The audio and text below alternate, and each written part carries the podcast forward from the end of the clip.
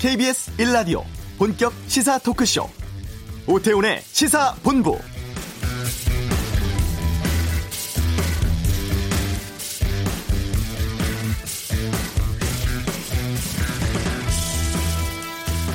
문재인 대통령의 집권 후반기 첫 기자회견이 조금 전 끝이 났죠. 일주일 전에 신년사 발표를 해서인지 이번 기자회견은 대부분의 시간이 기자와의 질문, 답변으로 진행이 됐습니다.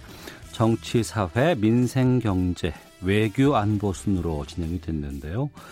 비핵화 문제와 남북관계 개선 방안, 경제지표, 부동산 정책, 저출산 문제 등에 대한 다양한 질의가 있었고 무엇보다 윤석열 총장과 검찰 인사 논란에 대해서 상당수의 질문이 집중되기도 했습니다. 집권 4년차 국정 운영에 대한 현 정부의 방향, 또 입장을 파악해볼 수 있는 시간이었는데요. 오태훈의 시사본부 잠시 후 방금 뉴스, 또 2부 정치화투에서 문재인 대통령 신년 기자회견에 대한 정리, 또 어제 국회 본회의 법안 처리에 대한 여야의 입장과 의견 듣는 시간 준비하겠습니다. 어제 사법농단 관련한 첫 재판이 있었고 1심에서 이 재판이 무죄가 선고됐습니다. 잠시 후 이슈에서 이번 판결의 의미, 또 앞으로 사법농단 재판에 대해서 짚어보겠습니다. 권영주 차차차 2020년 쏟아지는 신차에 대해서 알아보고 영화 기생충 아카데미상 6개 부분의 후보에 올랐습니다. 자세한 소식 하재근의 문화살롱에서 다루겠습니다. KBS 라디오 오태훈의 시사본부 지금 시작합니다.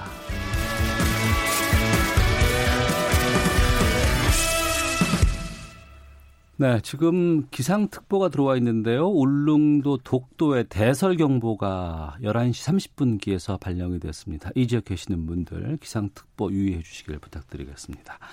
이 시각 핫하고 중요한 뉴스를 정리하는 방금 뉴스 시간입니다. KBS 보도본부 박찬영 기자와 함께합니다. 어서 오세요. 네, 안녕하세요. 예, 대통령 신년 기자회견 좀 정리해 주시죠.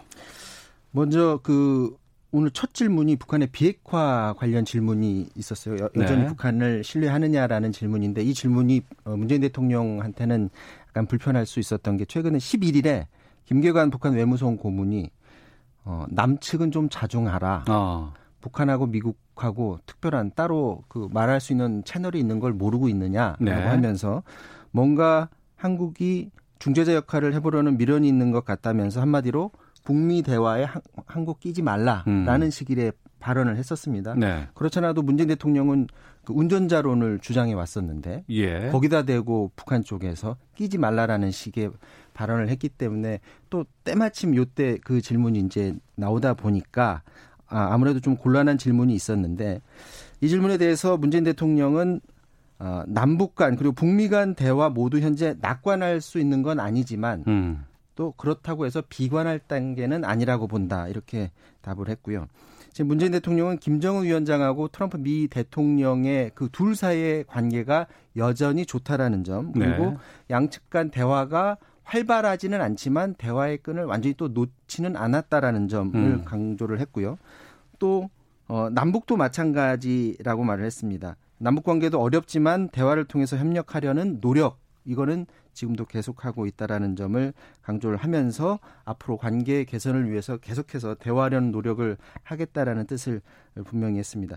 대통령 신년 기자회견은 이제 북한에서도 당연히 지켜볼 거 아닙니까? 그렇겠죠. 예. 그렇다 보니까 이것을 통해서 북한에 대해서 우리의 뜻이 변함없다라는 뜻을 다시 한번 강조했다고도 볼 수가 있고요. 다만 북미 관계에서 우리나라가 역할을 크게 할 수 있는 부분 없다 손 치더라도 남북 관계에서는 사실 주도적으로 할 수 있는 부분이 있거든요. 그런데 최근에 굉장히 이게 교착 상태에 빠져 있는데 북한 입장에서 본인들이 먼저 큰 변화를 줄 가능성은 현재 없어 보이기 때문에 우리나라가 어떤 새해에는 어떤 변화의 어떤 발판을 마련해야 되는데 그동안 뭐 예를 들어서 금강산 관광이라든지 이런 부분에 있어서 이제 미국의 눈치를 많이 봤던 부분이 분명히 있기 때문에 네. 어떤 변화의 행동을 보여줄지 이 부분이 관심인데 대통령이 새해 들어서 어떤 그런 행동을 할지 이 부분은 좀 지켜봐야 될 것 같습니다. 네. 특히 정치 사회 부분의 질문의 대부분이 이 윤석열 검찰총장에 대한 질문들이 좀 이어졌습니다. 네. 윤 총장하고 법무부, 청와대와 갈등 관련한 질문들이 꽤 있었고 조국 전 장관에 대한 질문들도 꽤 있었는데 이것도 좀 정리해 주시죠. 최근 검찰 인사와 관련해서 예.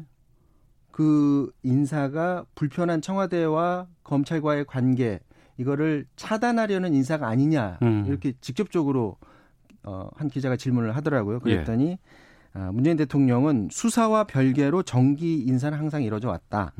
분명히 이제 여기서 해둬야 될 부분이 있는데 검찰의 인사권은 장관하고 대통령인 본인에게 있다라는 점을 말을 했고요. 그리고 법무부 장관이 제청하고 총장의 의견을 들을 수가 있는데 검찰총장이 의견 제시를 안 했다라는 점을 강조를 했습니다.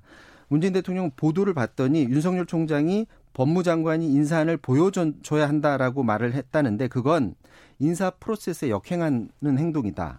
그러니까 인사 자체보다 인사를 하는 과정에서 윤석열 총장이 법무부 장관한테 보인 그런 태도가 문제가 있다라는 점을 기자회견에서 분명히 밝혔고요. 그러면서 법무장관이 법무부에 와서 의견을 말해달라 이렇게 말을 했는데 그러면 당연히 검찰총장이 법무부로 들어가는 게 맞다고 보는데 윤석열 총장이 제3의 장소에서 보자고 한 것 이건 역시 인사 프로세스에 역행하는 점이다라는 것을 강조했습니다.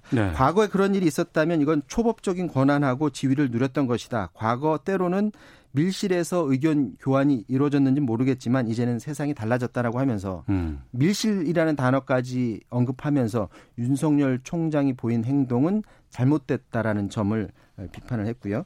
검찰개혁 관련 법 통과에 이어서 검찰개혁이 지속적으로 앞으로 이루어져야 된다라는 점을 강조를 했고 그리고 그 검찰개혁은 검찰 스스로가 주도적으로 해야 된다. 그리고 그 개혁의 선봉에는 윤석열 총장이 서야 된다라는 점을 다시 한번 말을 했습니다.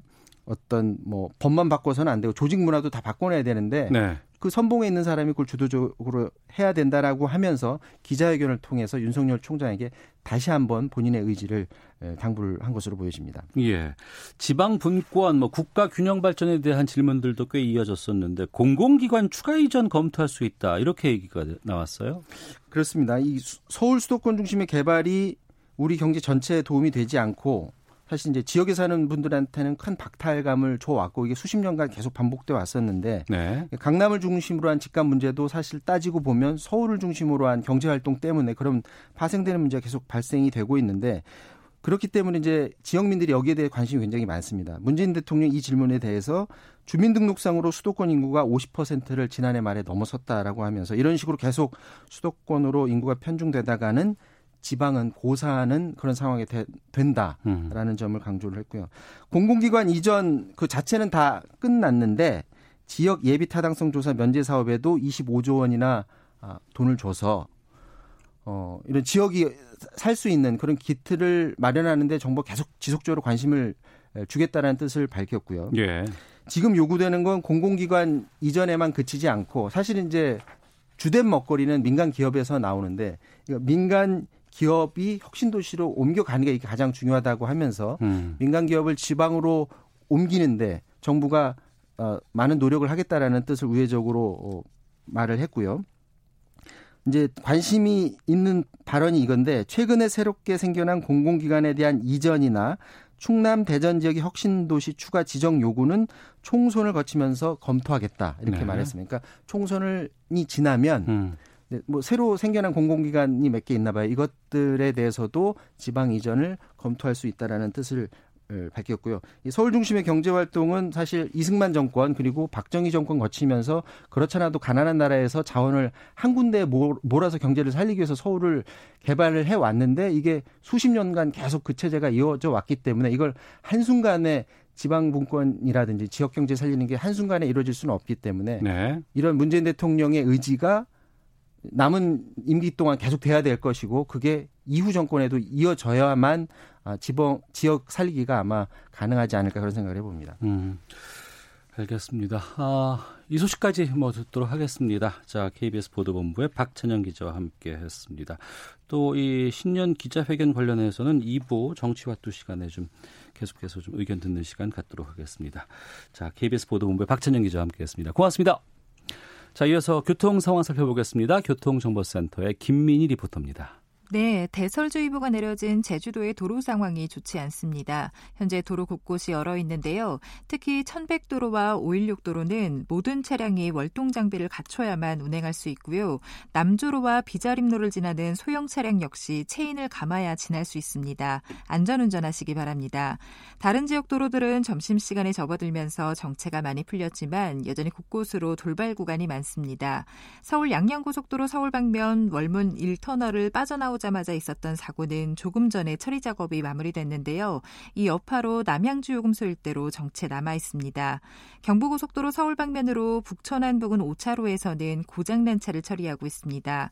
중부 내륙고속도로 양평 쪽으로 고령분기점 진출램프에서는 대형 화물차에서 떨어진 적재물을 치우고 있습니다. 주의해서 지나셔야겠고요.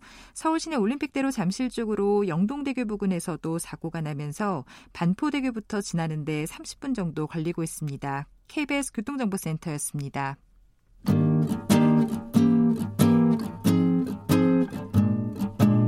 KBS 1라디오 오태훈의 시사본부, 여러분의 참여로 더욱 풍성해집니다. 방송에 참여하고 싶으신 분은 문자 샵 9730번으로 의견 보내주세요. 짧은 문자는 50원, 긴 문자는 100원의 정보 이용료가 붙습니다. 애플리케이션 콩과 마이케이는 무료고요. 시사본부는 팟캐스트와 콩, KBS 홈페이지를 통해 언제나 다시 들으실 수 있습니다. 많은 참여 부탁드려요. 네, 사법농단 사태 벌어진 이후에 어제 법원의 첫 판결이 나왔습니다. 직권남용, 공무상 비밀누설 혐의를 받던 유해용 전 대법원 수석재판연구관 1심에서 무죄 판결이 나왔습니다. 사법개혁 논의에 지속적으로 참여를 했던 민주사회를 위한 변호사 모임 사법위원장 맡고 있는 김지미 변호사 연결해서 이 판결에 대해서 좀 여쭤보겠습니다. 나와 계시죠? 네, 안녕하세요. 김지미 변호사입니다. 네, 사법농단에 대해서는 우리가 여러 번 짚어보긴 했습니다만 이 첫 판결이 어제 있었다는 건 좀 생소하기도 합니다. 이 첫 번째 1심 판결에서 직권남용, 공무상 비밀누설 혐의 무죄 판결이 나왔는데 어떻게 보셨어요? 네, 사실 이제 어제 유해용 전 재판연구관이 그나마 이제 지금 기소된 사람들 중에는 공소 사실이 가장 적다고 해야 할까요? 재판이 가장 먼저 끝나서 제일 먼저 그 판결이 나왔는데 네. 모든 혐의에 대해서 무죄 판결이 나왔다는 건 조금 충격이죠. 네. 모든 혐의에 대해서 무죄 판결이 다 나온 겁니까? 네네, 전부 무죄가 나왔습니다. 예. 그러면 먼저 좀 보겠습니다. 여러 혐의가 있었을 텐데 사법농단과 직접적으로 연관된 혐의는 어떤 걸 꼽을 수 있어요? 그 유해영 연구관에게 그 적용된 혐의 자체는 지금 한 7가지 정도 되는데요. 네. 이 중에 사법농단하고 직접 연관됐다라고 볼 수 있는 건 직권남용 권리행사 방해하고 공무상 비밀누설이라고 볼 수 있을 것 같아요. 이게 네. 그 당시에 박근혜 대통령의 비선 그 의료 행위에 관련자로 알려졌던 미용 성형 시술했었던 네. 그 사람들 김영재, 박치윤하고 관련됐던 특허 관련 소송이 있었거든요. 그 소송과 관련된 정보를 이제 넘겼다라는 것이죠. 그렇게 2가지가 있고 그다음에 퇴직하면서 관련 이 재판 연구관 시절에 이제 모았던 어떤 기초 연구 보고서 같은 것들을 다 가지고 나왔거든요. 네. 그게 이제 공공 기록물 관리에 관한 위반하고 개인정보보호법 위반, 절도 이렇게 돼 있고 변호사가 된 이후에 재판 연구관 시절에 관여했던 사건을 수임했다라는 것과 관련해서는 변호사법 위반 이렇게 기소가 됐었는데 네. 이게 다 무죄가 나온 거죠. 예, 그 부분인데 사법농단이 있었다. 막 온 국민이 막 분노하고 막 이랬었는데 재판을 받아봤는데 무죄가 나왔단 말이에요. 네네. 이거는 그럼 사법농단이 없었다고 봐야 하는 겁니까? 그러니까 이게 처음부터 사실 제가 좀 경계하고 걱정했던 부분인데 예. 이게 사법농단이라는 사태가 사실은 이게 저희가 예측하기가 이런 경우가 있을 것이라고 감히 상상하기가 어려웠던 일이 터진 거잖아요. 예. 그래서 이런 것들을 그러니까 범죄화해서 저희가 법으로 마련하고 있지 않았던 것이죠. 그래서 이게 형사 사건화해서 예. 마치 형사 처벌을 받지 않으면 면죄부를 받는 것처럼 인식될까봐 사실은 저희는 되게 경계를 했었던 건데 예. 이것이 설사 지금 이제 1심 무죄이고 검찰이 항소를 한다고 했으니까 앞으로 계속 확정될 때까지는 지켜봐야 가야 하겠지만 형사상으로 범죄가 되지 않는다라고 해서 이것이 과연 그러면은 옳은 일이었거나 아무 죄가 뭐 문제가 되지 않는 것이었나 그렇지는 않다는 거죠. 예. 이것은 결국은 헌정질서 유린으로까지 가는 헌법 위반의 문제거든요. 그런데 네. 이거를 좀 더 축소시켜서 현행 실정법상에 그 규정된 어떤 범죄로 묶으려고 하니까 사실은. 조금 거기에 묶여지지 않는 행위 태양들도 사실은 있을 수밖에 없는 거죠. 네. 저희가 지금 직권남용 권리행사 방해 얘기를 많이 하는데 뭐 이번에 유해용 연구원도 그렇고 뭐 지금 기소돼 있는 분들이 공통적으로 다 받는 혐의가 직권남용 권리행사 방해거든요. 네. 근데 이게 과연 성립하겠는가 하는 것에 대해서는 법리적으로 사실 의문이 있는 게 사실이에요. 네, 그래서 이게 무죄가 나올 수도 있다라는 가능성에 대해서는 생각을 하고 있었거든요. 네. 근데 이제 무죄가 나왔을 경우에 그러면 이것이 아무런 문제가 되지 않는 행위인가? 그건 아니라는 거죠. 그러니까 이걸 처음부터 이렇게 검찰이 수사를 의뢰하고 형사처벌로만 해결을 하려고 했던 이 해결 방식에 처음부터 문제가 있었다라고 보고 있습니다. 네, 제가 잘 이해를 하고 있는지 좀 알아봐 주세요. 그러니까 사법농단이라는 것이 벌어졌고 그 재판은 독립적으로 진행돼야 되는 거 아니겠습니까? 네네. 근데 그렇죠. 행정부에서 뭐 개입을 했다거나 누군가 관여를 했다거나 이런 것들이 사법농단에 대해서 이제 불거진 것인데 이건 법률상으로 봤을 때 문제가 되는 거고 헌법 위반인 것이지 이걸 축소시켜서 하나하나의 법률 행위에 대해서 형사소송법을 통해서 풀자 그러면은 무죄가 나올 수도 있다 이렇게 이해를 한 거 맞습니까? 네, 그렇죠. 그러니까 그 당시에 사실 이게 그 검찰의 수사를 넘기면서 대법원에서 자체적으로 세 번의 조사를 했지만 그때도 다 밝혀지지 않았고 네. 문건이 다 또 공개가 되지는 않았어요. 네, 그 상태에서 이제 검찰의 수사를 의뢰를 하면서 이게 검찰로 넘어가게 되면서 형사 사건화해서 오히려 더 축소가 돼버린 거죠. 네. 그러면서 지금 뭐 기소된 사람들 혹은 기소되지 않은 사람들에 대한 책임 추궁도 제대로 되지 않았고, 그러니까 기소되지 않은 사람들은 마치 기소가 되지 않았기 때문에 문제가 없는 것처럼 인식이고. 기소가 된 사람들은 이거 재판 절차가 끝나봐야 아는 거 아니냐라고 해서 징계도 제대로 되지 않고 국회에서의 탄핵 논의도 사실은 거의 되지 않고 이게 이제 헌법 위반이기 때문에 헌법 위반 사항은 조금 더 범위가 넓을 수 있거든요. 예. 그래서 국회에서 이제 탄핵에 대한 뭐 논의를 하고 이게 헌재까지 갔으면 사실은 책임 있는 그 법관들에 대한 탄핵은 이루어질 수 있었을 것이라고 보는데 이제 그렇게 되면 법관들의 어떤 행동 규범이랄까요? 이제 그런 것들이 이제 정립이 오히려 더 됐을 수 있죠. 헌재에서 이런 행동은 뭐 이런 행위들은 해서는 안 되는 행위와 뭐 이런 것들을 좀 그 준거를 마련해 줄 수 있었을 것으로 보이는데 그런 과정이 전혀 없이 이것이 이제 검찰 형사 사건화 하게 되면서 범위가 매우 축소된 형태로 지금 이렇게 무죄가 나오는 네, 이런 일이 벌어지게 된 거죠. 네. 그러니까 이번에 유해용 수석 재판 연구관에 대해서 1심이 나온 것이고 지금 보니까 전 현직 법관 꽤 많은 그 인사들이 지금 재판 중인 것으로 알고 있어요. 네네. 그렇죠. 첫 번째 재판이 무죄가 나오면 다른 재판들에도 좀 영향을 끼치지 않을까라는 우려에 대해서는 어떻게 보세요? 근데 이게 저희가 이제 흔히 얘기하는 그 사법농단과 관련된 것은 아까 처음 말씀드렸던 특허권 소송 관련해서 네. 그 소송 관련 정보를 뭐 알려주고 뭐 그 보고서를 작성하게 하고 했다라고 하는 그 직권남용하고 공무상 비밀 누설 그 한 건이고요. 네. 나머지 지금 뭐 임종원 전 차장도 그렇고 양승태, 박병대, 뭐 고영환 뭐 전 대법관들도 그렇고 네. 나머지 법관들에 대한 그 재판들도 지금 계속 진행을 하고 있는데 저희 가장 크다고 보는 임종원, 양승태, 박병대, 고영환의 공소사실에 비춰보면 네. 사실 이번에 유해용 연구관 에 대한 공소사실 사법농단 관련된 거는 극히 일부분이어서 사실 뭐 이번 이 무죄가 나온다. 그 관련자들은 이제 임종원 차장이거든요. 예. 임종원 차장을 공모했다라는 부분인데 만약에 이 뭐 임종원 차장의 공소사실로만 보면 이 부분은 정말 극히 이제 일부분에 해당하는 거죠. 그래서 크게 문제 뭐 영향을 미칠 것 같지는 않다라는 생각이긴 한데 예. 말씀드린 것처럼 직권남용 관련 부분은. 이러한 행위 형태를 예상하고 직권남용이라는 범죄를 둔 게 아니에요. 그렇기 때문에 딱 딱 들어맞지 않을 수가 있는 거죠. 문제는. 그래서 직권남용 관련해서는 뭐 앞으로도 무죄가 나올 가능성이 없다고는 뭐 말씀드리기는 좀 어렵고 가능성이 좀 있다, 우려된다 이런 말씀을 드릴 수 있을 것 같습니다. 네, 그 양승태 전 대법원장 방금 말씀하셨던 그 임종원 전 차장 재판은 상당 기간 시일이 지났음에도 불구하고 제대로 지금 재판이 진행되지 않고 있는 것 같은데 왜 그런 겁니까?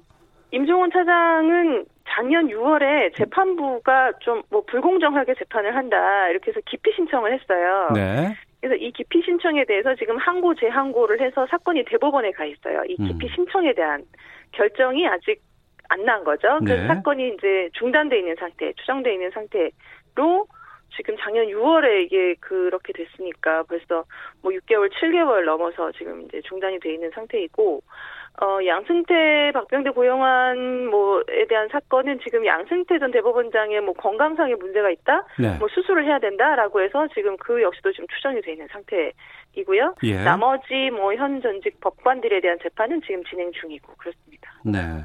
민변 사법위원장이신 김지미 변호사와 함께 이번 사법농단 사태에 관련된 법원 판결 짚어보고 있습니다.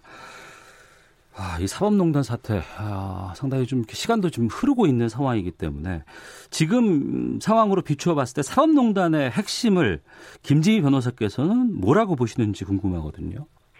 제가 좀 전에도 잠깐 말씀드렸습니다만 이 사법농단 사태의 본질은 이게 뭐 형사사건 혹은 이게 형사처벌의 대상이 되느냐의 문제는 아닙니다. 제가 보기에는 네. 말씀드린 것처럼 이게 법관이 재판의 독립을 지키기 위해서 할 수 있는 행동과 해서는 안 되는 행동에 대한 경계를 설정하는 것이죠. 네. 법관의 독립이라는 것은 헌법사항이기 때문에 예, 결국은 이게 헌법의 위반이 되느냐 안 되느냐 하는 것이 이제 본질이고 예, 법관의 행동 강령, 뭐 행동 윤리와 같은 것이죠. 직업 윤리와 직접 연관이 돼 있는 사건인데 이게 처음 해결이 그쪽으로 가지 못하고 형사 사건화되면서 해결이 지금 뒤틀린 상태로 가고 있는 것이고요. 네. 예, 그렇기 때문에 법관들에 대해서 그러면 지금 유해용 이번에 이제 무죄 판결 난 것도 보면 본인이 이제 법관 재직 시절에 검토했던 보고서 뭐 수만 건 거기에는 다른 사건 관계인들의 개인 정보도 다 담겨 있고 그런 것들을 다 가지고 나왔단 말이죠. 네. 그리고 검찰에다가 이거 내가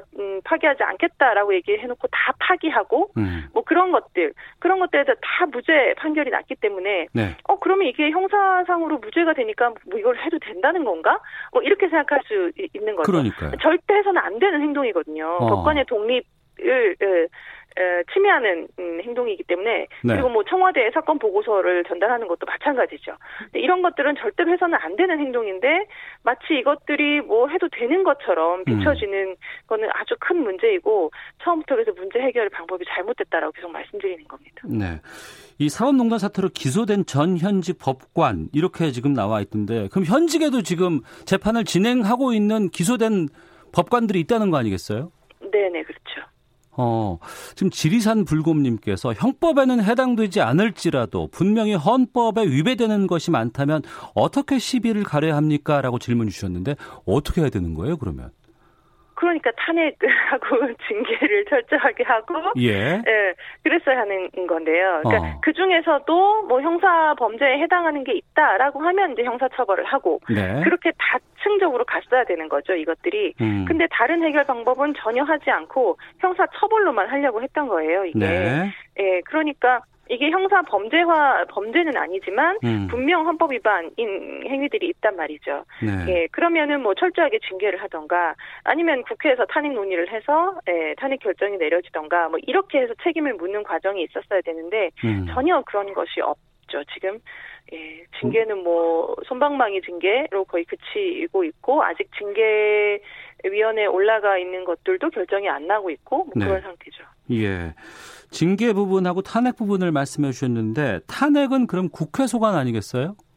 그렇죠. 국회에서 지금 탄핵을 해야 된다라고 저가 계속 얘기를 했고 예. 뭐 일부 의원들은 뭐 탄핵 적극적으로 나서기도 했는데 대체적인 뭐 국회의원들 국회 내부의 분위기가 탄핵에 대해서 공감대가 이루어지지 못했던 것 같아요. 전혀 논의가 안 됐었죠. 국회는. 그러면 국회에서 이게 탄핵에 대한 시효 같은 것들은 없습니까? 탄핵은 시효가 없습니다. 그래서 다음 국회에서도 할 수 있어요. 아 그렇군요. 네.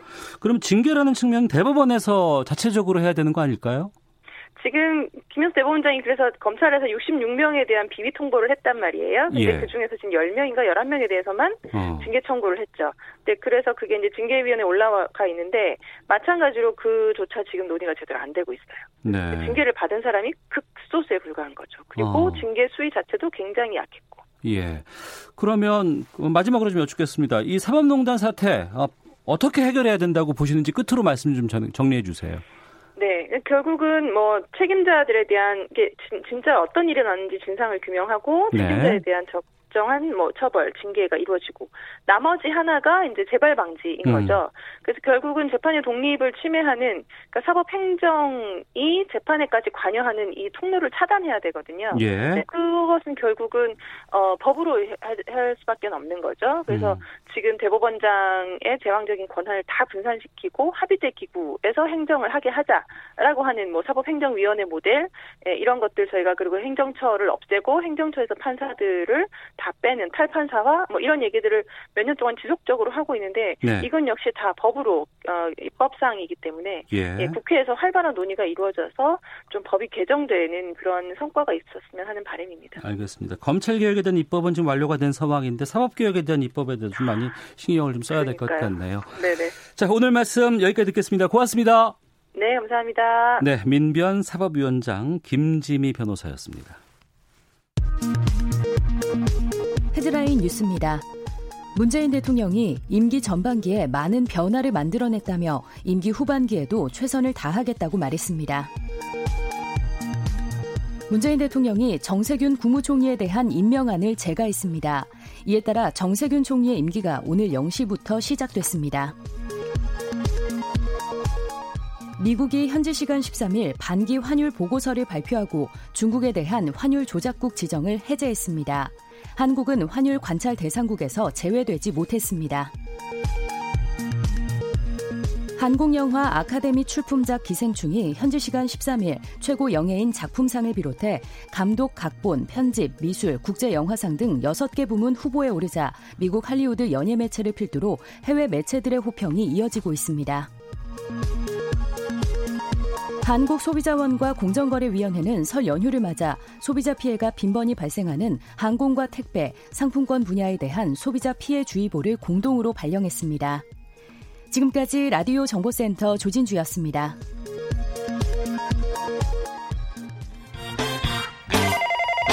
안녕하세요. 라디오 청취율 조사 중입니다. 예, 안녕하세요. 아이언 드래곤 김웅수 씨. 12시 20분 오태훈의 시사본부. 많이 들으시나요? 아주 잘 듣고 있습니다. 돌리다가 97.3이 딱 잡힌 거예요. 근데 내용이 저하고 주파수가 맞았어요. 채널 고정. 오태훈의 시사본부. 이번 청취율 얼마로 예상하십니까? 묻고더블로가. 본격 시사 토크쇼. 오태훈의 시사본부. 네, 2020년 신차가 쏟아진다고 합니다. 특히 이제 국내 자동차 업체들, 현대기아차 위주로 쏟아진다고 하는데 신차 경쟁이 좀 치열할 것 같습니다. 여기에 대해서 알아보겠습니다. 권용주의 차차차 오토타임즈 권용주 편집위원과 함께합니다. 어서 오세요. 네, 안녕하세요. 예, 수입차 점유율이 많이 올라왔다고 하는데 현대기아차 독주가 상당하다고요, 지금? 수입차는 점유율이 올라오다가 예. 그 아우디 폭스바겐 디젤 게이트, 일본차 불매 운동 예. 뭐 이런 것들이 1년에 한 번씩은 뭔가 나오면서 사실은 점유율은 떨어졌어요. 예. 그 점유율이 떨어진 만큼 그러면 국산차가 상대적으로 잘 방어했다라는 해석이 될 텐데 네. 그중에서도 현대기아차가 잘 방어를 해서 현대기아차의 점유율이 네. 사실은 70%가 넘습니다. 일본차 불매운동도 상당히 좀 효과가 컸죠. 그렇죠. 네, 상대적으로 올해 수입차가 판매가 줄었으니까 예. 그러니까 해마다 늘어났다가 줄어든 거거든요. 여기에는 뭐 별다른 이유가 없다면 예. 일본차 불매운동 영향이 있다 이렇게 해석이 되는 거죠. 그러면 그 현대기아차 독주 체제에 좀 도전장 내미는 곳은 어떤 곳들이 있어요? 사실은 이제 국내의 뭐 쌍용 자동차라든가 네. 또 르노 삼성 자동차라든가 한국 GM이라든가 이런 국내의 생산 시설을 가지고 있는 회사들이 이제 경쟁이 돼야 될 텐데 네. 오히려 이제 이런 회사들은 더 위축이 되고 폭스바겐 같은 이제 독일 기업들이 네. 상당히 그 시장을 치고 들어갑니다. 그러니까 예를 들어서 폭스바겐이 그동안 이제 디젤 게이트 때문에 판매에 중심에 서지 못하다가 이미지도 많이 안 좋아졌죠. 그렇죠. 그런데 이제 지난해에 이제 한두 대씩 갖고 오면서 살짝 풀어봅니다. 근데 어떻게 푸냐? 그냥 푸는 게 아니에요. 할인을 좀 해볼까? 해가지고 대폭 할인을 해버립니다. 그러니까 가격적인 메리트가 있으니 수요가 확 올라갔잖아요. 자, 다시 팔아도 될 만한 시기가 됐구나 라고 판단돼서 올해 무려 7가지의 신차를 그냥 줄줄이 쏟아냅니다. 시장이 됐다라고 판단하는 거죠. 그것도 대부분 다 SUV 제품입니다. 최근에 SUV 열풍은 뭐 저희가 몇 번 전해드리기도 했었고 올해 신차가 엄청 많이 쏟아진다면서요. 그냥 쏟아지는 차의 70%는 SUV라고 보면 되는 거고 그러면 아무래도 이제 새 차가 많아지면 소비자들의 관심도 그쪽으로 옮아가지 않겠습니까?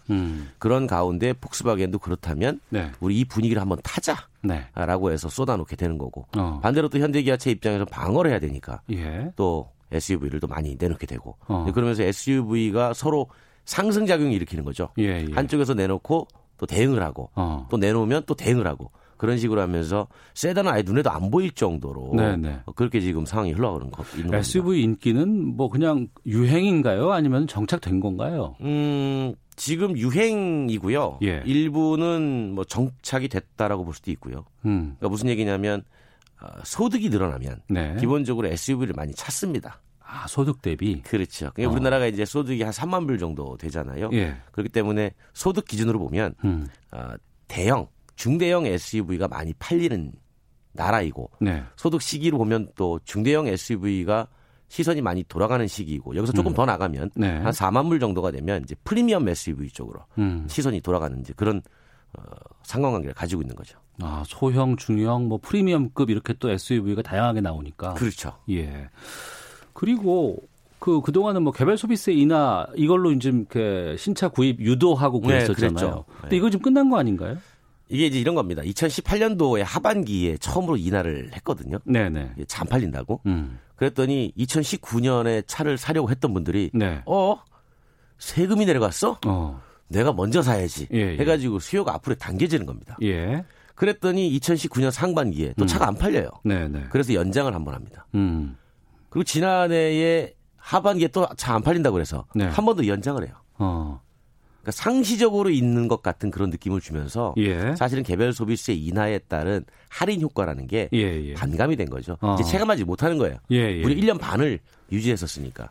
그러다 보니까 이제 정부 입장에서도 이거 괜히 세금만 한 2,800억 적게 들어왔는데 이거 감수해가면서 해야 되느냐라고 해서 이제 기재부가 개별 소비세 인하를 거둬들였고 그런데 이게 실제로 판매에 영향을 미칠 효과는 크지 않다고 보는 겁니다. 실제로도 이제, 그래요? 그렇죠. 왜냐하면 이제 만성이 돼서 다만 이제 전기차 보조금이 100만 원 줄었잖아요. 그러니까 이 부분은 좀 영향이 있을 거라고 봐요. 아, 전기차 쪽은? 그렇죠. 왜냐하면 이제 전기차는 워낙 보조금에 민감한 시장이기 때문에 차값이 떨어지지 않은 바에야 보조금이 줄었다는 건 그만큼 소비자 부담이 늘어났다는 얘기니까 아직까지 전기차 마음 놓고 사지 못하는 분들이 꽤 많은데 아, 이게 이렇게 줄었으면 내가 꼭 사야 되나? 그러니까 이런 생각을 할 수 있게 만든다는 거죠. 그리고 올해부터 뭐 캠핑차 개조가 허용된다고 하던데 그러니까 이것도 국토부가 이렇게 승용 자동차를 캠핑으로 개조를 하면 한 6천 대 정도가 이제 개조가 될 것이다. 그러면 6천 대가 개조가 되면 누군가는 또 6천 대 개인 승용으로 사지 않겠어요? 그러다 보니까 좀 나름대로 내수 판매 확대에 도움이 될 거라고 보는 건데 근데 승용차는 이 개조가 좀 쉽지가 않고요. 비쌉니다. 그렇기 때문에 아마 많이는 하지 않을 것이다. 또 이렇게 보는 거죠. 물론 누구나 캠핑 가고 싶은 사람들이 차를 개조할 수 있도록 만들어놨지만 누구나 하진 않을 테니 뭐 그렇게 기대할 수준은 아니다라고 이제 보는 거죠. 새롭게 좀 도입되거나 좀 장려되는 부분들은 어떤 걸 살펴볼 수 있을까요? 사람이 운전에 개입하지 않고 자동차 스스로 운전하는 것 이게 우리가 보통 뭐 셀프 드라이빙 또는 뭐 자율주행 자율주행차 잖아요. 지금 3단계의 자율주행이 적용되고 있는데 그 3단계 자율주행이라는 게 어떤 거예요? 운전자가 스티어링 휠, 운전대에서 손을 떼고도 혼자 주행 가능한 겁니다. 그러니까 예를 들면 지금 우리가 이제 종방향이라고 하죠. 일직선에서 앞차를 따라가고 수호하는 거 이건 다 됩니다. 크루즈 컨트롤 되잖아요. 이미 되고 있죠. 여기서 이제 한 번 추월하는 것, 차선을 꺾어서 여기까지도 됩니다. 여기서 다시 들어오는 것, 차선으로. 이게 지금 어려워요.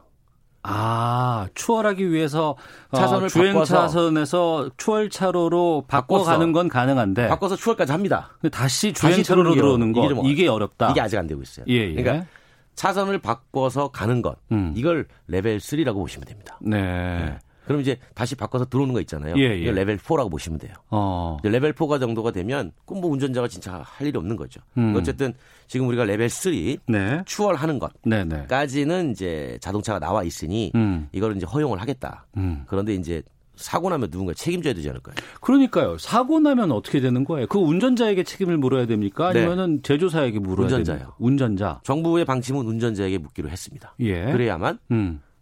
살 수 있다. 네. 제조사가 책임을 지우면 제조사가 안 팔죠. 네, 아예 안 팔아버린다. 그렇죠. 아. 그렇기 때문에 이 산업은 앞서갈 수가 없으니 일단 예. 운전자에게 책임을 지우는 걸로 결론 내렸습니다.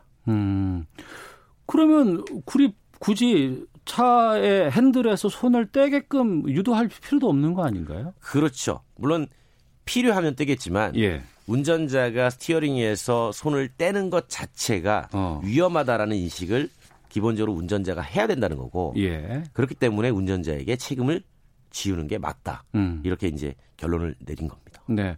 그러면 이제 사고가 났을 경우는 이제 보험 관련해서도 여러 가지 좀 생각이 될 것 같고 네네. 그리고 이제 자율주행이라는 개념이 그동안은 우리 그 자동차 보험에 적용된 적은 없었잖아요. 없죠. 여기에 대한 뭐 규칙이라든가 규정 같은 것들은 마련돼 있는지 궁금하거든요. 그래서 일단 사고가 나면 네. 운전자가 피해 보상을 받습니다. 네. 근데 이제 이게 정말로 운전자 잘못인지 아니면 기계의 잘못인지 네. 여기에 대해서는 보험사가 자체적으로 조사를 하거나 또는 뭐 원인 규명을 하여 책임자에게 구상권을 청구할 수 있도록 만들어준 겁니다. 그러니까 이게 제조물의 결함으로 또는 문제로 사고가 났다 그러면 보험사가 제조사에 청구하라는 거죠. 알겠습니다. 아직은 좀 혼란스러운 상황이네요. 네네.